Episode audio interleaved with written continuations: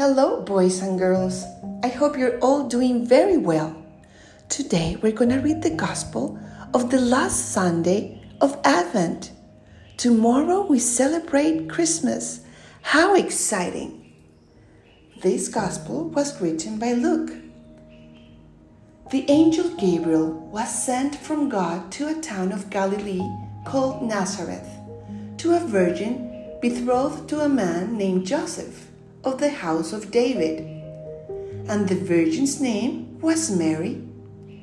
And coming to her, he said, Hail, full of grace, the Lord is with you.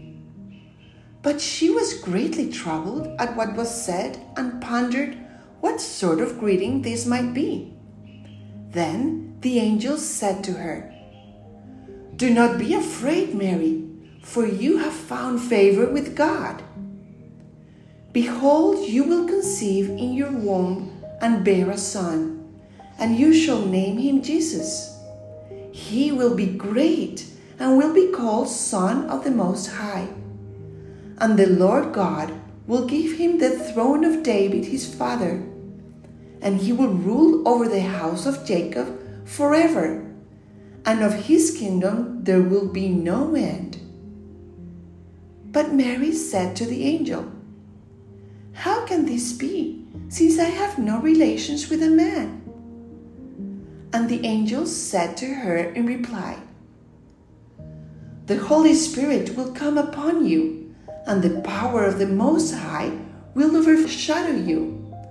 Therefore, the child to be born will be called Holy, the Son of God. And behold, Elizabeth, your relative, has also conceived a son in her old age. And this is the sixth month for her who was called barren. For nothing will be impossible for God. Mary said, Behold, I am the handmaid of the Lord. May it be done to me according to your word. Then the angel departed from her. The Gospel of the Lord. Praise to you, Lord Jesus Christ.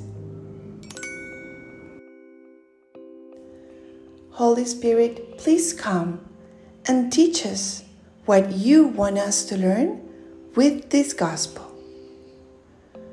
Today we celebrate the fourth Sunday of Advent, and tomorrow we celebrate Jesus being born. It's Christmas. How exciting! And we all dress up with nice, nice dresses, and we eat very delicious food, and of course, open the beautiful presents. And why do we do that?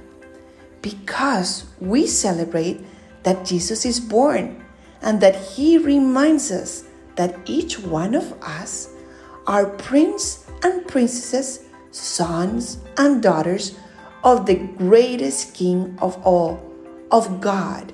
And that is really something to celebrate.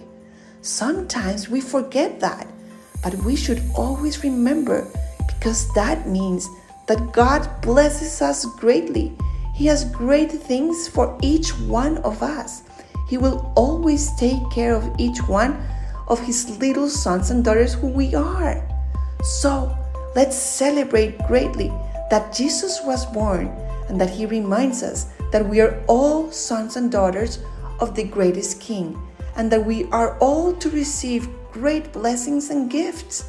And that is something really great to celebrate, right? So, boys and girls, let's thank Mary for her yes, for receiving Jesus in your womb. Let's thank Jesus for being born.